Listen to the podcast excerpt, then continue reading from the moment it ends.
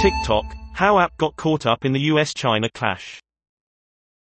Why is there so much controversy surrounding the popular short video app?